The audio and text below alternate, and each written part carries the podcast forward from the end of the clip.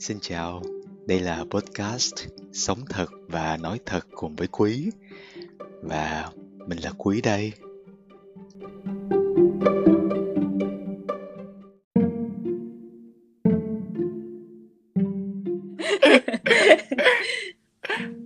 Xin chào mọi người đã quay trở lại với chương trình Sống Thật, Nói Thật cùng với Quý và Như. Hôm nay chúng ta sẽ cùng nhau nói về chủ đề người nhạy cảm. Hello Như. Hello anh, em chào mọi người. Hôm nay mình sẽ nói về chủ đề người nhạy cảm. Thì theo Như, người nhạy cảm là người như thế nào?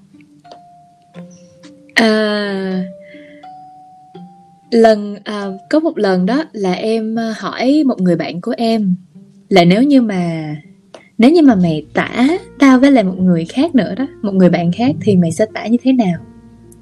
Thì nó mới nói em chưa có từng thấy mà ai mà nhạy cảm như chị hết. Thì lúc đó là em nghe cái từ đó thì em cảm thấy là nó hơi tiêu cực. Em cảm thấy nó có chiều hướng như là mình là người tự ái vậy đó. Cho nên là em không thích lắm. Nhưng mà sau đó đó là khi mà đi về nhà rồi thì nó mới gửi cho em, nó mới tag em vào một cái bài viết ở trên Facebook, thì nó nói là 16 điểm, 16 thói quen của người vô cùng nhạy cảm. Thì em đọc cái bài đấy thì nó mới tả 16 cái điểm. Chẳng hạn như là một người nhạy cảm, một người cực kỳ nhạy cảm đó sẽ là người cảm nhận mọi thứ một cách sâu sắc hơn nè. Rồi sẽ có cái phản ứng mạnh về mặt cảm xúc. Rồi họ sẽ dễ khóc. Họ không thích những bộ phim bạo lực chẳng hạn. Rồi họ cũng họ có phần hướng nội hơn, họ dễ trầm cảm hơn, vân vân. Thì em đọc 16 cái điểm đó thì em thấy là 16 điểm đó gần như 13 hoặc là hình như 13 điều là em có hết. Cho nên em thấy là wow, hóa ra người cực kỳ nhạy cảm là như thế này. Thì sau khi mà đọc hết 16 cái điều đó thì em mới thấy là thì thật ra nó cũng không có xấu. Nó không phải là xấu đâu. Nó cũng không phải là cũng không hẳn là tốt. Em nghĩ là sẽ có, tùy người, tùy trường hợp mà sẽ có cái nhận định tích cực hoặc là tiêu cực về cái việc này. Thì không biết anh thấy sao? Anh thì anh thấy thật ra tất cả mọi người á, ai cũng nhạy cảm hết trơn. Mà mỗi người sẽ nhạy cảm với một số cái chuyện hay là cái sự kiện hay là với đối tượng nào đó khác nhau. Anh nghĩ cái chủ đề mà hôm nay mình nói để cho nó cụ thể hơn là mình sẽ nói về người cực kỳ nhạy cảm đi. Thì nó vô được đúng cái mình muốn trao đổi nhiều hơn. Bởi vì có một cái thuật ngữ để mà họ mô tả về người cực kỳ nhạy cảm á, đó là họ gọi là Sensory Processing Sensitivity. Là nó chỉ về những cái người mà họ có cái xu hướng phân tích mọi chuyện và phản ứng với những cái yếu tố về mặt physical là về mặt vật lý nè, về mặt social là về mặt xã hội nè, hay là emotional là về mặt cảm xúc, mạnh hơn người khác. Nghĩa là phản ứng của họ nó mãnh liệt hơn. Ví dụ là chạm vào cái người đó, giống như là chạm vào những cái điểm nhột trên người đó, thì cái người đó họ sẽ giật bắn người lên liền ngay lập tức. Thay vì là những người kia họ chỉ co người lại thôi, thì cái người đó nếu mà họ nhạy cảm quá, nhạy cảm về mặt vật lý thì họ sẽ bắn người lên luôn. Hoặc là một người mà nhạy cảm quá mức với xã hội á, thì họ cảm thấy rất là dễ bị áp lực, hay là chỉ cần người khác nhìn họ theo một cái kiểu không bình thường, theo họ là không bình thường nha, là họ sẽ suy nghĩ hoài không biết có chuyện gì đang xảy ra. Hay là nhạy cảm cực kỳ về mặt cảm xúc, thì khi họ buồn á, thì họ cũng buồn sâu hơn người khác nữa. Là buồn lâu, buồn dài đó. Thì Cái 16 cái điểm mà em đọc trên Facebook nói về một người cực kỳ nhạy cảm có thể có được 16 cái điểm đó, thì mình có 13 trên 16 điểm, thì cũng có thể xếp hạng mình vô là cái nhóm chuẩn bị vô cái nhóm là siêu cực kỳ nhạy cảm đi. Thì bây giờ nếu mà trong trường hợp em đã thấy mình là một người cực kỳ nhạy cảm, thì em thấy là người cực kỳ nhạy cảm thì em có những cái lợi ích gì và những cái mặt bất lợi gì trong cuộc sống của mình?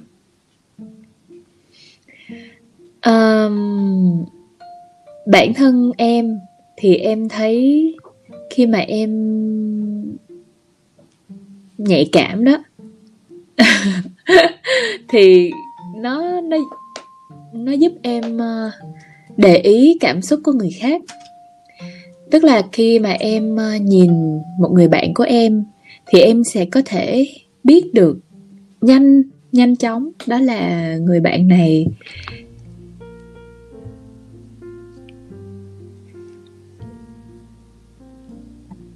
alo. Thôi anh nghe rồi. À ok, em lỡ mute cái Zoom. Ok, nói lại nha. Thì khi mà em cảm thấy khi mà em nhạy cảm đó thì em để ý nhiều hơn cái cảm xúc của những người xung quanh. Tức là ở trạng thái họ không có ở trạng thái cân bằng. Ở cả hai nghĩa là họ vui hơn bình thường hoặc là họ buồn hơn bình thường. Thì em có thể tức là gợi chuyện với họ nè, chia sẻ với họ nè.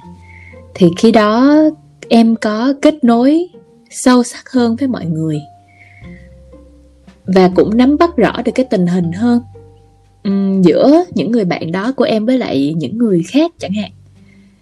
Rồi thứ hai, em nghĩ điểm quan trọng nè là em cảm thấy em dễ gọi tên cảm xúc của em hơn.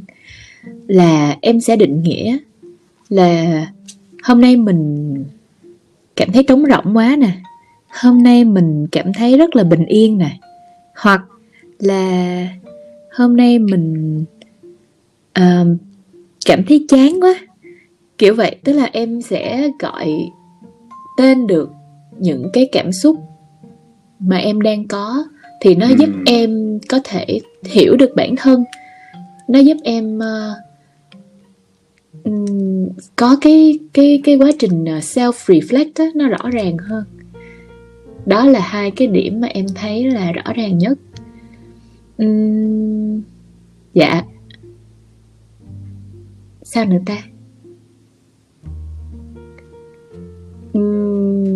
Em chưa nghĩ ra gì thêm. Vậy còn bất lợi là gì? Vậy còn bất lợi là gì? Bất lợi. Em thấy là em buồn lâu. nhiều khi là có một cái chuyện gì đó mà, tức là em có biết cái cảm giác mà tự nhiên không có gì hết trơn á, mà một cái gì đó thoáng qua xong rồi tự nhiên ngồi buồn. Tự nhiên em thấy em buồn, cái em không biết tại sao em buồn luôn. Đó là cái em hơi lạc lối, lâu tự nhiên bị kẹt lạc lối, hoặc đó là tự nhiên mình đột nhiên cái mình bị tụt mood. Em hay dùng cái từ đấy là nó khiến cho mọi người xung quanh cũng không hiểu mình là ủa sao vậy. Rồi họ thì đối với họ không hiểu được cái cảm xúc của mình. Có thể là cái điểm thứ hai, cái điểm lợi ích thứ hai mà em nói ban đầu đó, thì hóa ra thì nó lại thành ra một cái điểm bất lợi. Nó có hai mặt. Thì mọi người sẽ khó có thể nào nắm bắt được cảm xúc của mình, nhất là những bạn mà không có nhạy cảm đó. Chẳng hạn như là bạn ở chung với em nè, nó hay nói là em chả có ý gì đâu mà chị suy nghĩ dữ quá. Rồi nhiều khi nó nói là em, nhiều khi em sợ em nói gì ghê luôn, nhiều khi chị hiểu lầm hoặc là chị nghĩ quá. Cái em thấy là chết rồi. Thật ra là cũng đâu có gì đó, nó nói thì nó nói thôi, nhưng mà dạ thì là vậy đó. Để anh coi, tự nhiên em nói tới cái đó xong anh nhớ tới đây, anh sẽ nói về mặt lợi ích và bất lợi của sự nhạy cảm dựa trên một cái tình huống mà anh mới thấy ngày hôm nay luôn. Của anh bạn sống chung nhà với anh. Bây giờ Nam anh phân tích từ cái con người đó đi.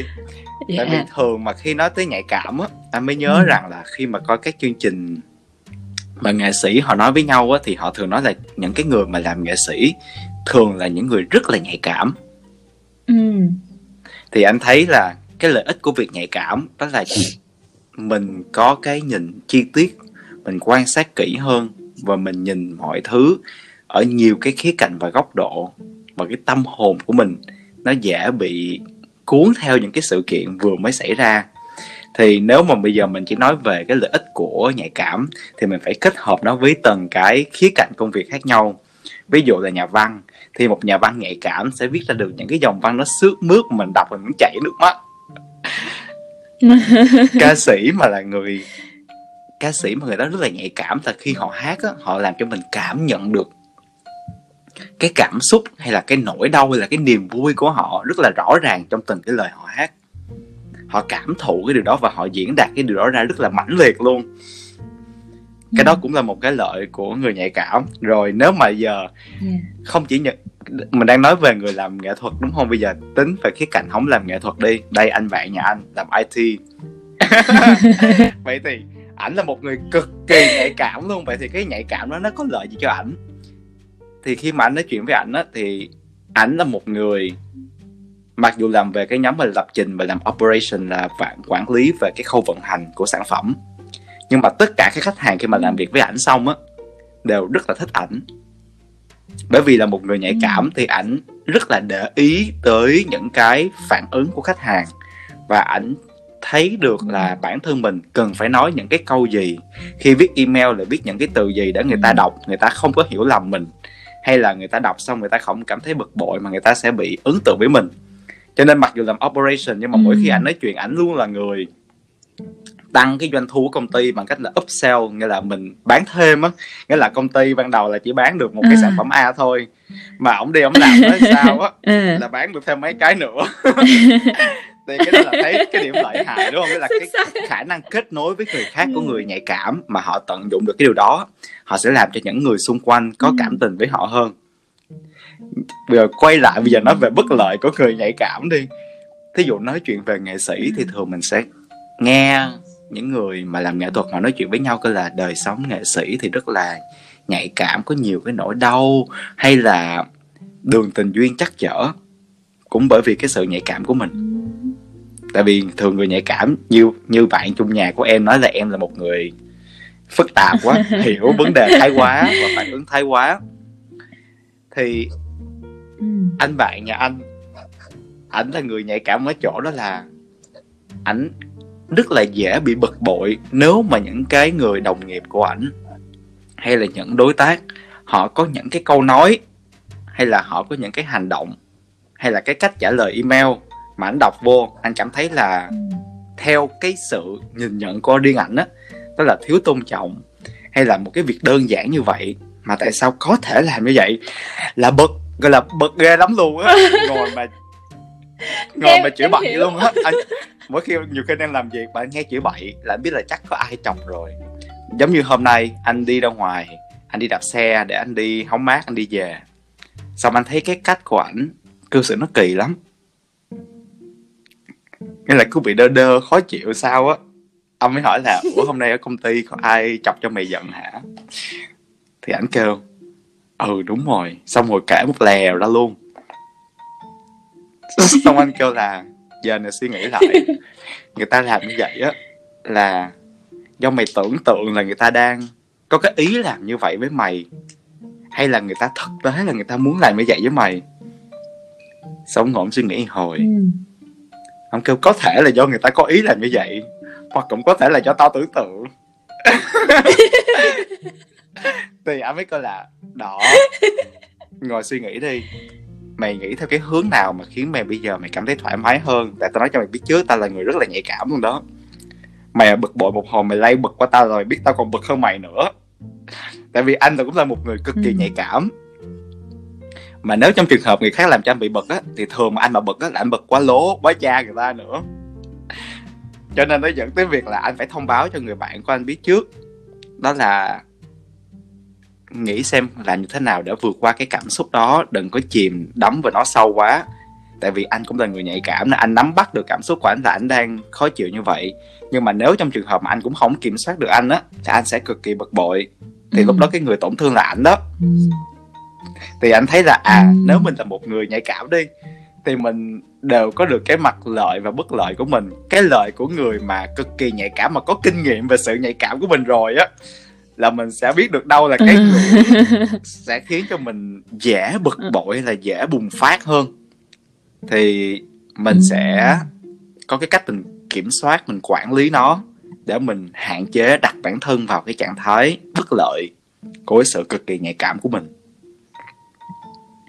Vậy thì bây giờ nếu mà cho Như chọn nè, tiếp tục sống một cuộc đời như một người cực kỳ nhạy cảm, hay là tự nhiên ngày mai có một cái phép màu bụt, khiến cho em không còn nhạy cảm gì nữa, thì em chọn nào? Anh ơi, em chọn cái em vẫn là nhạy cảm. Em không muốn thành người vô cảm đâu. Em cảm thấy là sao ta? Tại vì em cảm thấy là một người quan sát được nhiều thứ và có cái cảm xúc nó sâu sắc đó. Em thấy em thương cái cảm xúc của em lắm. Tức là em hình dung là nếu mà một ngày mai như vậy mà em không cần cảm thấy là nghe tiếng mưa thấy thích, hoặc là thấy lá rơi cũng thấy có cảm giác là em không có chịu nổi. Em cảm thấy là khi mà em nhạy cảm, em yêu thương mọi thứ hơn.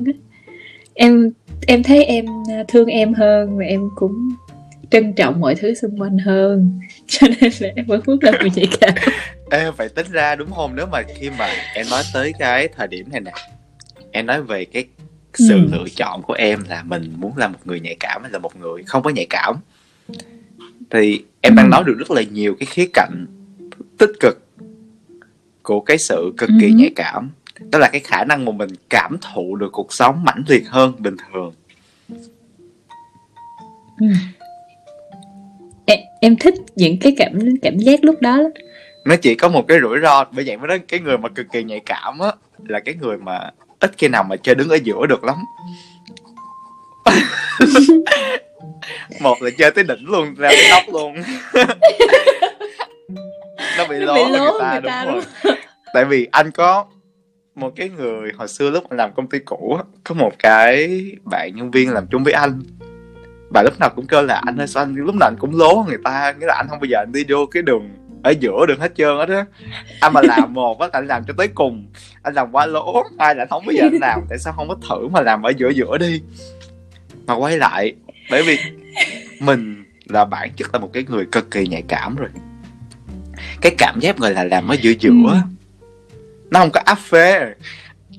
Thà làm ở giữa, thà không làm thì thôi. Giống như là cái câu nói gì ở Việt Nam mình hơi vui hay nói nè, một phút huy hoàng rồi chợt tắt còn hơn là le lói suốt trăm năm. Hồi xưa thích cái câu đó lắm nha, coi là lỡ làm đi, làm cho tới, được thì được, không được thì thôi, chứ không là mình cứ thèm thuồng rồi mình cứ suy nghĩ hoài. Tại vì người nhạy cảm cũng là người có xu hướng hay suy nghĩ nhiều, làm phức tạp mọi thứ lên. Dạ. Mà cái cơ mà cái em nhớ, sorry anh nha, em nói cái này, em nhớ là có một lần có một người bạn coi tính số cho em. Thì ở trong đó nó có ghi một cái chữ là có số tự hành.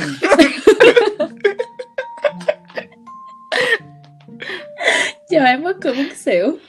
Bây giờ nghĩ lại nó đúng thiệt, có nhiều cái tự nhiên không có gì hết trơn á, mà mình suy nghĩ quá cái tự nhiên mình tự buồn, cái mình tự giận, mình tự như là mình tự xử.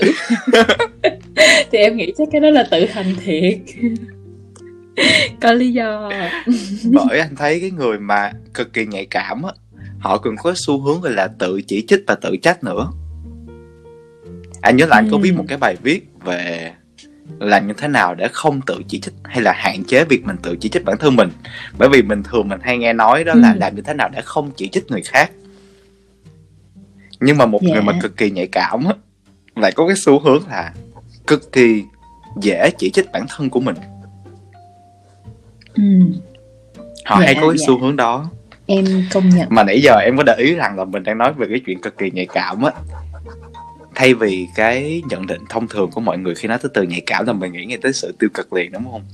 Mà nãy giờ mình đang nói chuyện theo một cái cách là mình rất tận hưởng cái sự nhạy cảm của mình.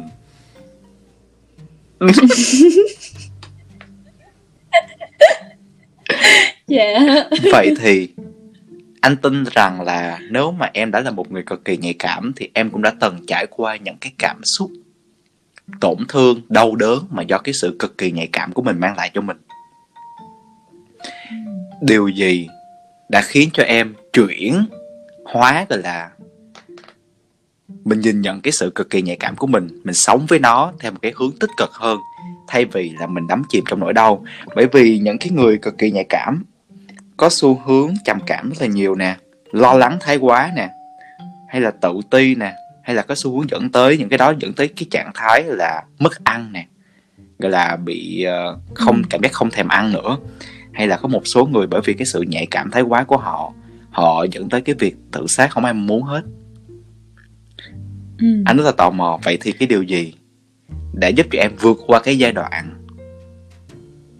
phải chịu những cái tiêu cực của sự nhạy cảm mà bước qua cái trạng thái bây giờ là đang ngồi nói cười rất là vui vẻ và tận hưởng cái sự cực nhạy cảm của mình? Em thì như vậy, tức là em nhận thấy là mọi người thường ai cũng thích một người vui vẻ hết. Và khi mà một người á, mà người ta đang vui vẻ, đi trên đường ha, mình thấy một người đang rất là vui, đang cười phơi đi, thì mình thấy là chuyện đó là chuyện bình thường. Nhưng mà khi mà mình thấy một người đang ngồi mà gục mặt, hoặc là người đang khóc ở trên đường á, thì mình lại thấy là không biết người này bị sao vậy. Tức là một mặt mình cảm thấy đó là một chuyện nó bất thường. Thì khi mà em nghĩ tới cái chuyện đó, em lại thấy là tại sao lại như vậy. Em lại nghĩ là tại sao mọi người lại đề cao cái cảm xúc tươi đẹp, nhưng mà mọi người lại không mong muốn những cái cảm xúc nó ngược lại.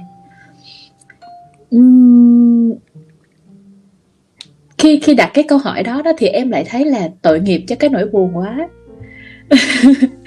Tức là có trắng thì có đen, tức là mọi người đều thích màu trắng, ít ai nói sao ta, mọi người thích cái sự tươi sáng đó. Còn cái sự tăm tối thì không ai thích hết. Nó bất công vậy. Nó thật sự cuộc đời đâu có bất công như vậy. Em cảm thấy là nỗi buồn nó có giá trị của nó. Nó giúp cho mình. Khi mà em nhìn nhận lại về nỗi buồn đó, thì nó giúp cho mình nhìn ra được nhiều thứ mà. Và qua cái nỗi buồn của mình hiểu được mình muốn gì, mình ghét điều gì, mình không thích hoặc là mình sợ, vân vân và vân vân. Nó giống như là hai mặt của một vấn đề vậy đó, hai mặt của con người mình vậy đó. Nếu mình chấp nhận được một mặt A thì mình cũng nên yêu thương và chấp nhận được cái mặt B chứ. Đó là cái suy nghĩ của em. Thì khi mà em suy nghĩ như vậy, đó chỉ là cái bước đầu tiên thôi. Đó là khi mà em tự nhìn nhận lại đó, thì em thấy như vậy ha. Rồi sau đó thì em mới học cách là chấp nhận cái nỗi buồn của mình. Thì sau đó là em cũng thấy là mỗi lần mình buồn đó thì em cũng suy nghĩ cho nó rõ hơn là ủa tại sao mình lại buồn, chứ em không có để cái cảm xúc của mình nó cứ lơ lửng ở đó, mình không hiểu lý do và mình bị mơ hồ. Em muốn đào sâu thêm ở bản thân là tại sao mình buồn, tại sao mình sợ. Em lại suy nghĩ rõ ràng hơn những cái từ ngữ để mà diễn tả cái cảm xúc của em lúc đó. Rồi em cũng nhìn nhận mọi thứ lại giống như nó là như vậy thôi, chứ nó không có phải là em đặt những cái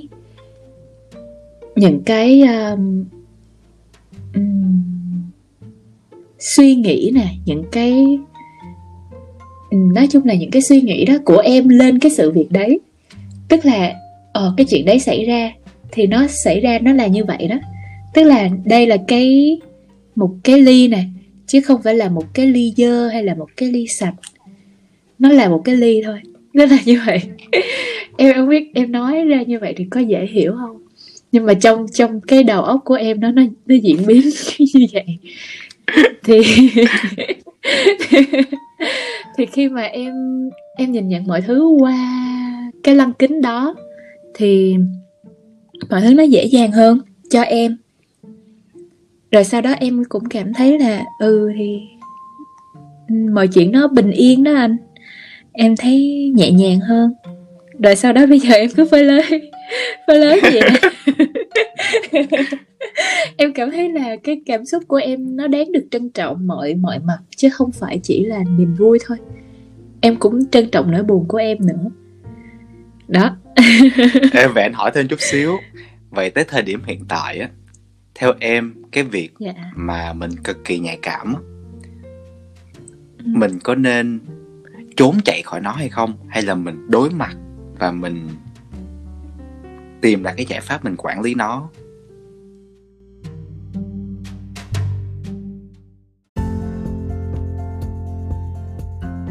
Mọi người ơi, phần podcast của ngày hôm nay đã kết thúc rồi. Hẹn mọi người ở phần tiếp theo của tập này nha. Cảm ơn mọi người đã lắng nghe podcast Sống Thật, Nói Thật cùng với Quý và những người bạn. Hẹn gặp lại.